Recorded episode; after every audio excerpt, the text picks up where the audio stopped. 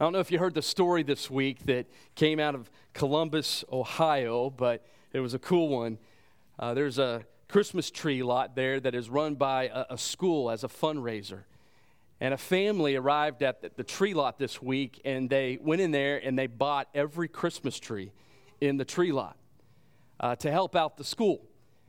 But the cool thing was, when they left the tree lot, they didn't take any trees with them, they just paid for the trees. At the same time, in that city, there was a family praying, God, would you please allow us to find a tree that we could afford? We don't have much money this, this Christmas, and so here's this family with kids, and they go to the school's tree lot. They're thinking, this is where we can find a cheaper tree. And at the same time, help this school out.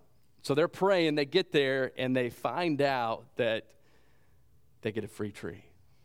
Isn't that cool? That's what this season is, is marked by. It's a season of giving. It's a season where we give gifts to family and friends and even people we don't even know and may never meet. I want you to think about maybe a time throughout your life where you received a gift. It was a gift maybe that was unforgettable. You'll, you'll never forget it. It's one of those special gifts. Um, or maybe it was a gift that you gave to someone. Sometimes um, the opportunity to give certain things and to bless others with something is something we just don't forget, and we thank the Lord that we were able to do that. For, for me, it was, it was one and the same when I was thinking about it this week. I remember back in, in 1999, I know we're going back pretty far for some of you guys. I'm just kidding. Um, but, but going back to 99, uh, I remember uh, I had saved up my money. I had met a girl, all right, and uh, she was one that I was like, okay, this is a keeper.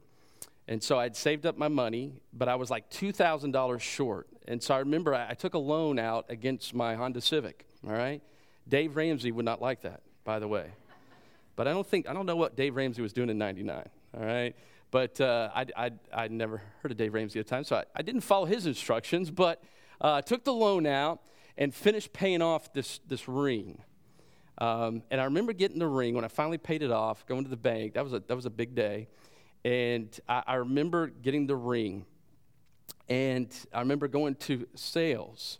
In fact, your son in law's daughter sold me the ring back in 1999. I remember sitting behind uh, these glass windows that I think were bulletproof. It's a pretty big deal here at sales. I feel like I went to like the Holy of Holies, uh, the inner sanctum of all jewelry. And so I'm sitting there and, and we're doing a deal over diamonds. I, n- I never forget all this, and it was just a big moment. And I remember getting the ring, and I had three weeks, and it was just burning a hole, uh, not literally, but you know, in my pocket. And I'm sitting there thinking, man, I, I, I don't know if I can wait to Christmas Eve to give this to Annette. And I waited, I waited. Finally, I did. And I never remember giving it to Annette on, on Christmas Eve. I'll never forget. It was, it was the greatest, uh, for me, when I look back, a gift that I got to give was that. But I also, at the same time, received the greatest thing as well. What an awesome gift that I got in my future wife on Christmas Eve, 1999. And maybe you can remember something unforgettable, a gift that you received or something you were able to give, but giving surely marks this season. Uh, whether it's clearing out a Christmas tree lot and paying for all the trees so that people can come and get them free, this season is definitely about giving. And today, as we look at this text, I want you to see that we've received the ultimate gift from God. And that obviously is his son, Jesus Christ, that we've sung about, we've heard witnessed about today from Riley and from Allison. And as we look at this text today, we see that God has given us Christ, but Christ comes and he grants to us a special gift, and that is the gift of faith. And so this morning, what I'd like to do in looking at the gift that Christ brings to us, this gift of faith, I would like to unwrap this gift and let us see what faith truly looks like this Christmas season and what it means to us. And so look at Hebrews chapter 10, verse 19 through 20 to begin. And I want us to see that, first of all, this morning, that God gives to us the gift of Jesus himself. Look at verse 19. It says, Therefore, brethren, since we have confidence to enter the holy place by the blood of Jesus, by a new and living way which he inaugurated for us through the veil, that is his flesh. This Christmas season, we celebrate the gift of Christ himself that God has given to us, his one and only Son.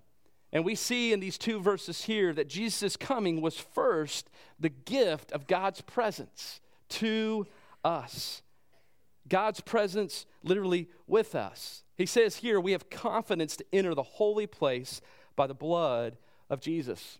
The writer of Hebrews has in mind here the Old Testament account of the tabernacle.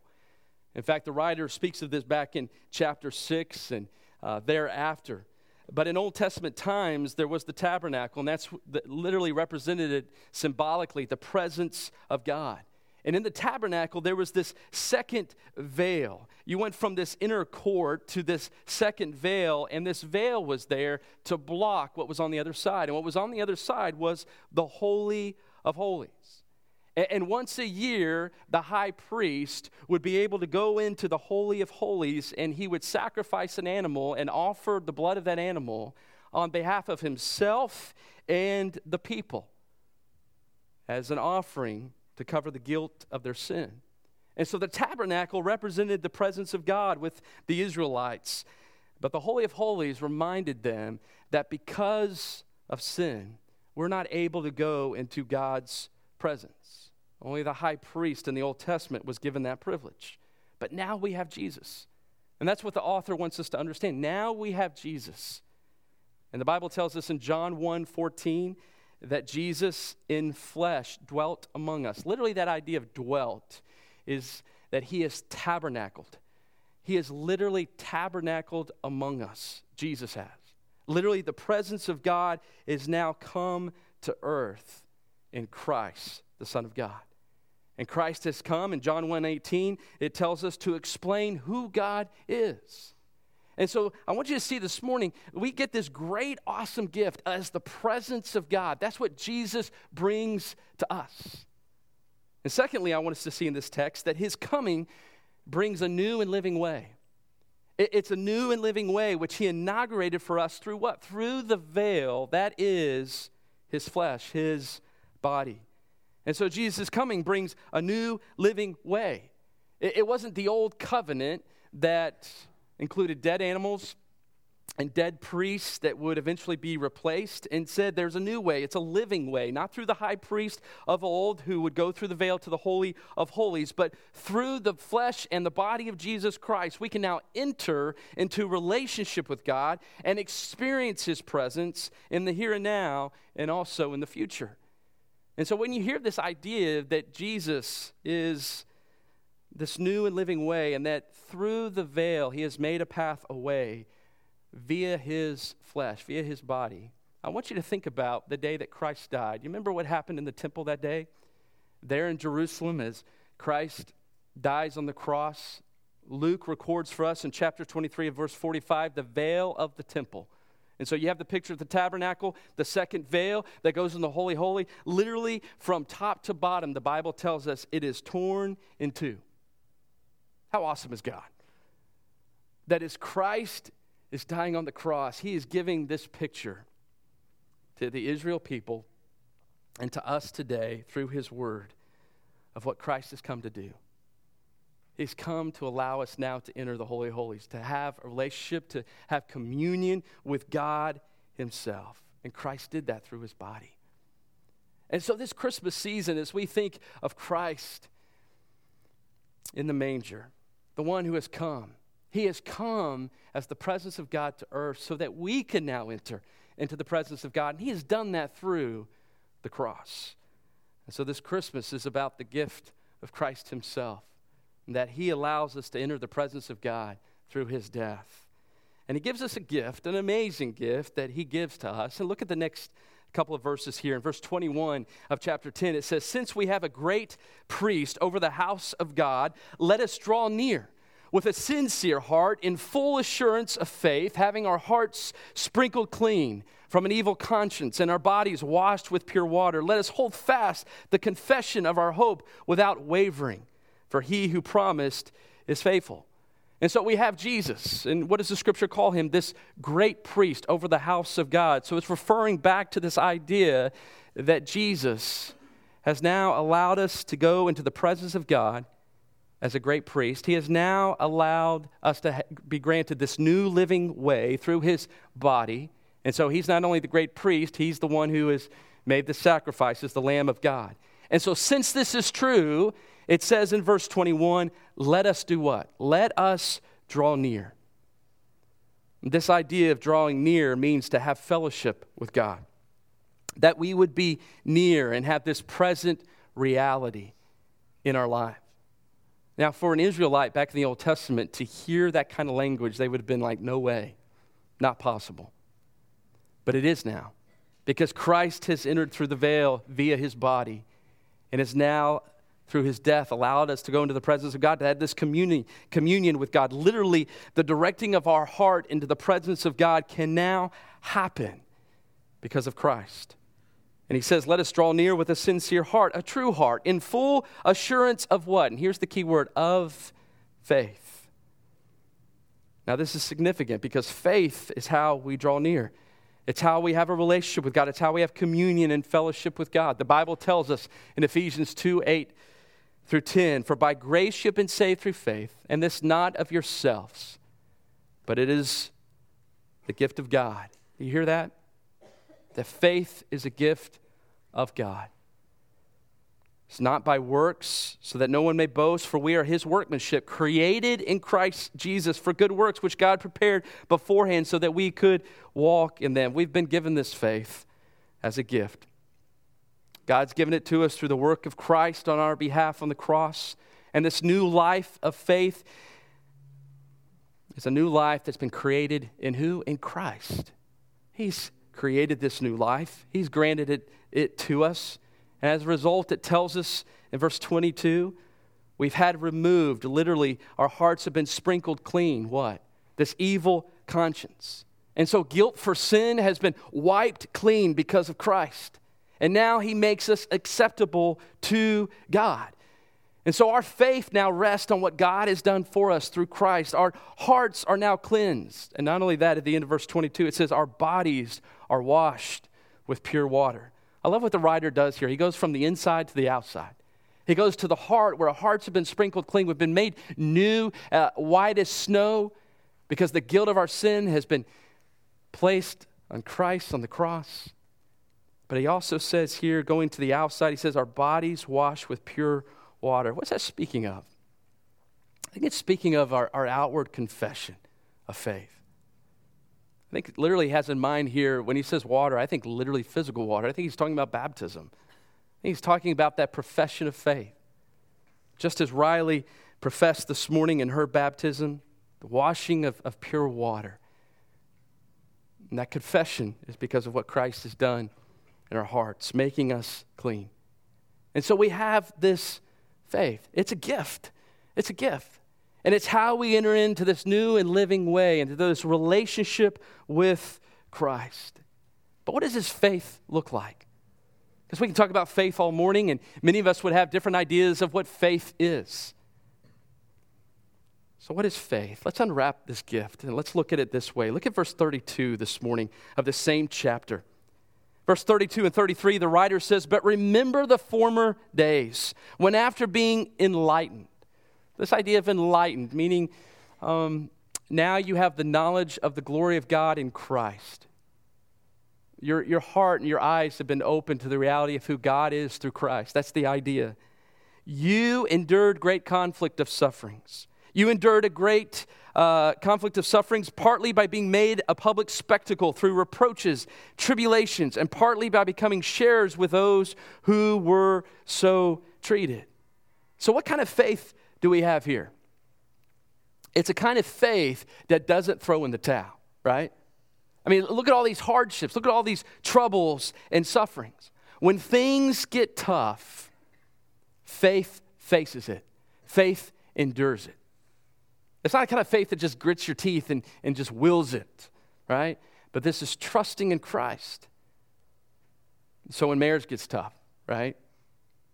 Faith trusts Christ, it hopes in Christ. When parenting gets tough, faith trusts in Christ, it holds on to Christ, it believes.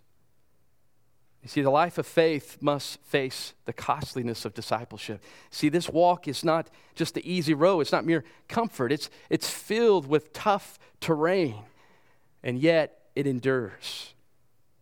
There's a beautiful passage in Hebrews in chapter 6, verse 19. Listen to what the writer says. It says, This hope we have, this faith, this confidence we have, is an anchor of the soul. It literally is as an anchor of the soul. Think about a boat, think about a ship, think about an anchor this morning. What does it do? An anchor keeps the boat from going here and there, from drifting off.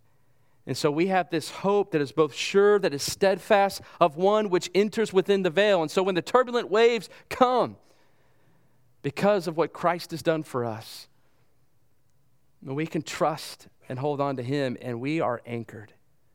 Sure, it might be rocky, it may be tough but we hold tight in our faith.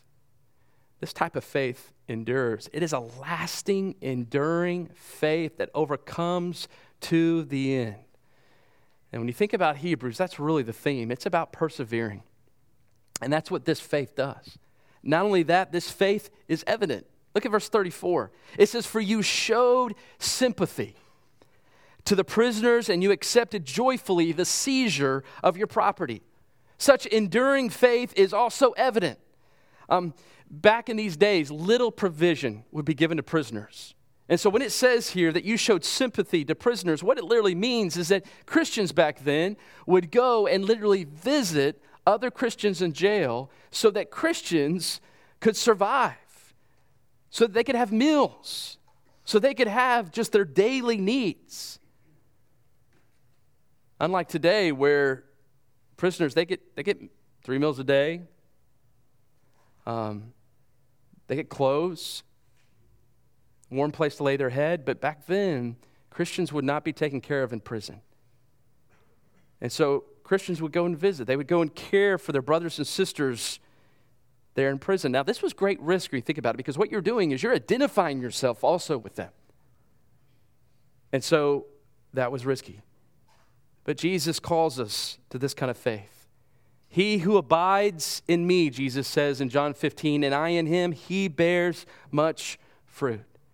And in this case, what that means is we care for others, even if it means great risk.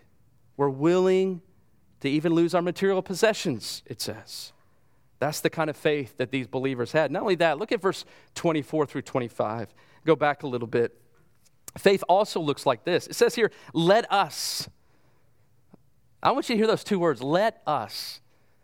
One of the common phrases in this passage, besides therefore, is let us, let us.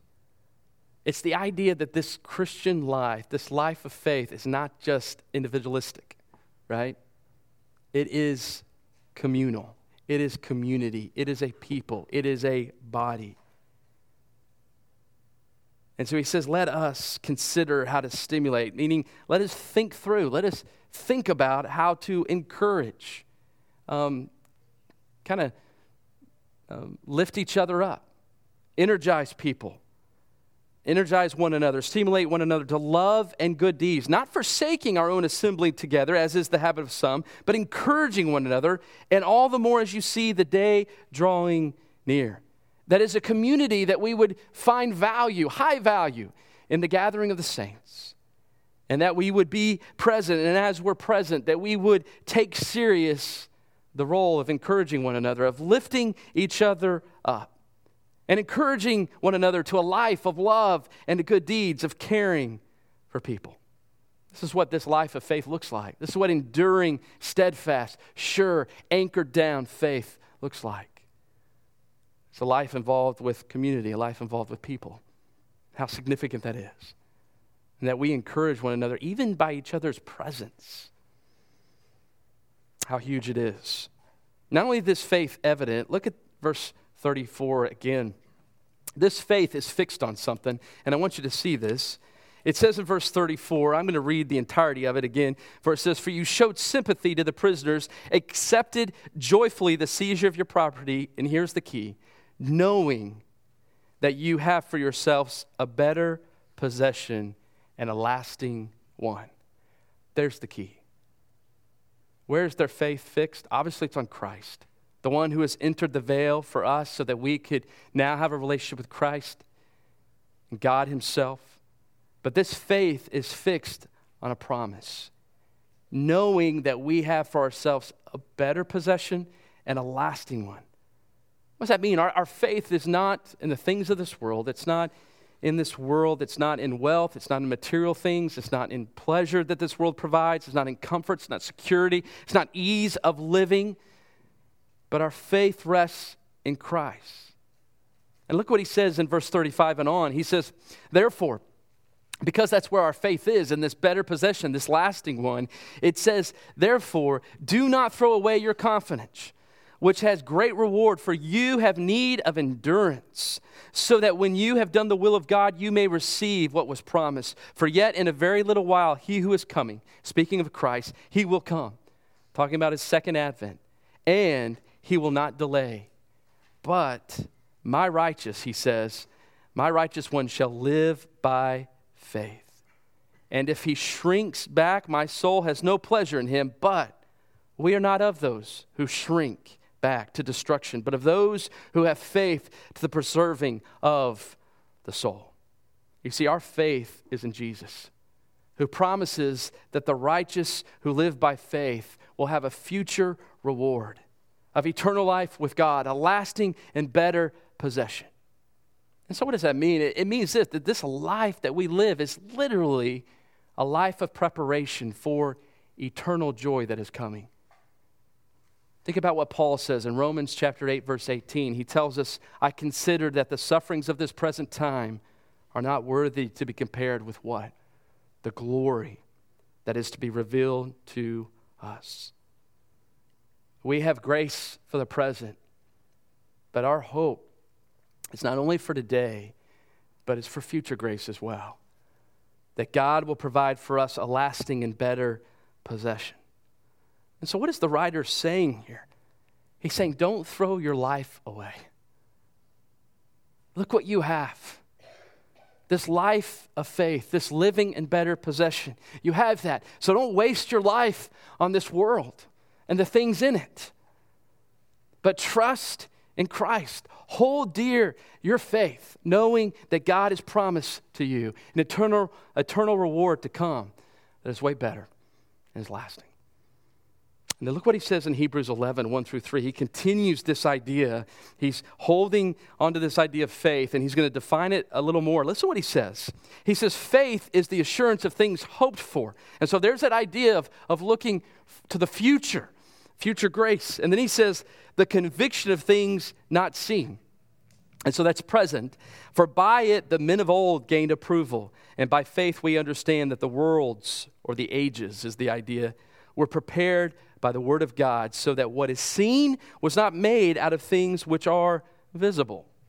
You read that there, and, and there's some definition here that needs to be kind of expounded on, explained. And so, this faith, what is it? It's confidence that things, though they are yet future and though they are unseen, will happen as God has revealed that they will. Faith understands that the world was prepared by the Word of God so that what is seen was not made out of things that are visible. And so, what does that mean? It means you and I can have conviction about that God has created the world, as verse 3 says. He has created the ages, He holds the ages together. And so, faith is seeing that God has made the world. That's one example of it, that He's made the world. And so, my seeing is this that it's evidence that, yes, it is there and that it is true. And so this doesn't mean that my faith is some academic thing merely, or it's not just some abstract idea, but instead it's practical. I can, I can see it, I know it, I know it to be true. But here's the deal some see it, some don't. Those who have faith, they see it, they have spiritual sight. And so this faith sees and realizes and understands that, yes, God did make the world, He did create the ages. That's this kind of faith. But not only that, look at the last part of verse 1. He says, or ex- excuse me, the, the, um, the first part of verse 1. He's just told us the conviction of things not seen. I see it. I'm convicted. I, I believe that it's true. But look at verse 1. Now, faith is the assurance of things hoped for. Think the idea with that is the idea that faith understands the goodness of God and his promises. It understands it, it believes in God's goodness, and that what he says is true. So it's the idea of this. Take Psalm 34 8 for a second. Psalm 34 8 says this Taste and see that the Lord is good. It was an invitation from David to the Israelites to come taste and see that the Lord is good. Here's what faith does faith sees that, understands it, and for that the person has faith, that's real to them. They have tasted. They have experienced, they've seen, yes, the Lord is good. It is very much real to them. It's part of their testimony, it's part of their witness. Yes, I can testify. God is good. God is good. It is real to me. And that's the kind of faith the writer says here in verse 2 that that kind of faith is what God approves of. I want us to wrap up with this thought because that's what this faith looks like. But, but what does it look like in, in real practical means? What does it look like when, when, man, you hit the ground running this week? Whether you're going to the office or, or whether it's Christmas parties this week or, or whether it's family coming over, whether it's you got more purchases to make or, or whatever it is this week, what does faith look like when you come up face to face with the struggles of life, the reality of life? What does it look like? Look what the writer does here. And I'm just going to pull out some verses there's a lot here, but I'm just going to pull out a couple. But look at verse 30 of chapter 11. Look what he does here. He gives us an example. He wants us to say, okay, you, you want to see this thing in action? You want to see it in 3D? Uh, you want to see, you want to put on the virtual reality mask? You want to do that? Here, I'll show you. And here's what it looks like in verse 30. It says, By faith, the walls of Jericho fell down after they had been encircled for seven days. And by faith, Rahab the harlot did not perish along with those who were disobedient after she had welcomed the spies in peace. You know what I love about this? Is that God works in the extraordinary, right? That's Jericho. Because what happened? The Israelites, seven days, walking around the walls of Jericho. And then on that seventh day, they shout, and what happens? Walls come down. That's not ordinary, right? That's extraordinary.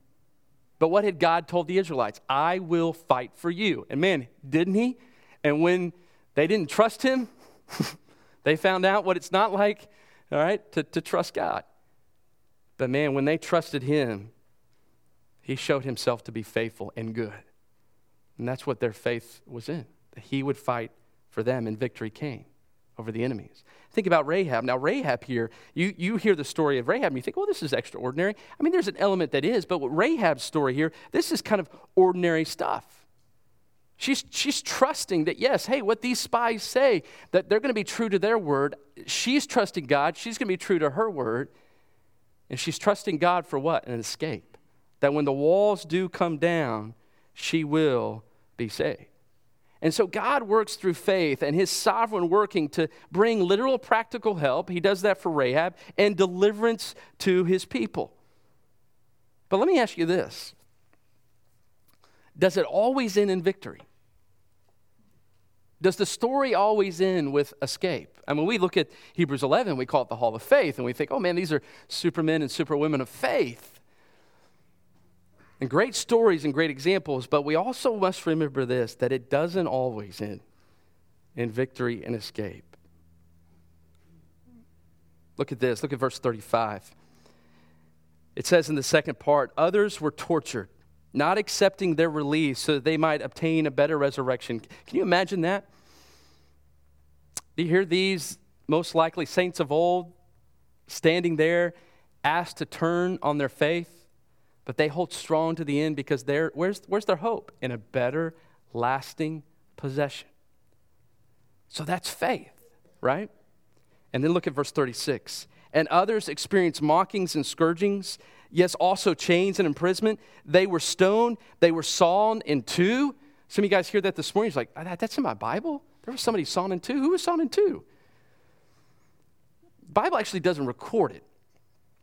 But if you go, I know some of you guys with your leisure reading, you're reading rabbinical historical writings in your spare time. Um, but what we find is the writer of this probably reading those writings of rabbis of old found recorded that Isaiah, many believe that Isaiah is the one being spoken of here, that he fell to his death via a saw. And that's probably who they're talking about. They were tempted. They were put to death with a sword. They went about in sheepskins and goatskins, being destitute, afflicted, ill treated, men of whom the world was not worthy of. Amazing. Wandering in deserts and mountains and caves and holes and in the ground. And so here's the deal we may not always taste victory like the Israelites with walls coming down. We may not always experience an escape like Rahab. We may instead face forms of suffering, forms of persecution. We may, like Isaiah, many believe, be sawn in two. But what's the point? The point is this that those of faith remain faithful even unto death. And so, how does this define faith for you and I this morning? I think this is a good way just to kind of put a bow on it. And here it is. Faith is believing this, and I'm going to use some help. I want you to read, read actually, I didn't put this on the screen, so you're going to have to just listen closely. Um, but listen to what John Piper says on this. He says, faith is believing that God Himself is better than what life can give you now, and better than what death can take from you later. Can I read that to you again? Faith is believing that God Himself is better than what life can give you now. Do you believe that? Will you believe that in the morning? And better than what death can take from you later. So, what does that mean? I, here's what I think it means you have it all, you have everything you need. God is better. You lose it all, God is better. That's what faith looks like. That's what faith looks like this week. Everything goes right this week, everything, you nail it on your to do list and your schedule. you get your Christmas shopping done by Wednesday this week. God's better. God's better. Things don't go well when you go in the office tomorrow. This week does not go the way you want it to. Faith says, God is better. God is better. And all the time, knowing that because there is a better, lasting possession that I am waiting for and I am hoping for, because what has happened? Christ has come. He has entered through the veil and he has laid his life down as the Lamb of God.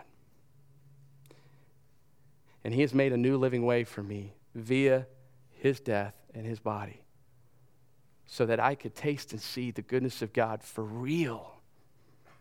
Not just wonder about it like the Israelites, but I could taste it for real and know that my God is better than anything this world could ever offer. And this is just preparation time for a better, lasting possession. That one day I'm going to taste and see and know for real. You can know it now. That's what faith is about, is trusting in Christ. If you're here today and you've never trusted in Christ, your Lord and Savior, you've never had this kind of faith, because this kind of faith is saving faith. If you never tasted this kind of faith, the faith that Riley testified, testified about this morning, the kind of faith that Allison testified about today that, that changed the life of her family, um, I'm going to invite you today to believe, to believe in Christ. You can't do anything to earn it, it's grace, it's a gift of God. And so receive it with your heart today. Believe in Christ as Savior and Lord that He died for you. He took your place so the guilt of your sin could be removed forever. Do you hear that word forever? You can be made white as snow and receive a lasting, better possession eternal life. Let's pray.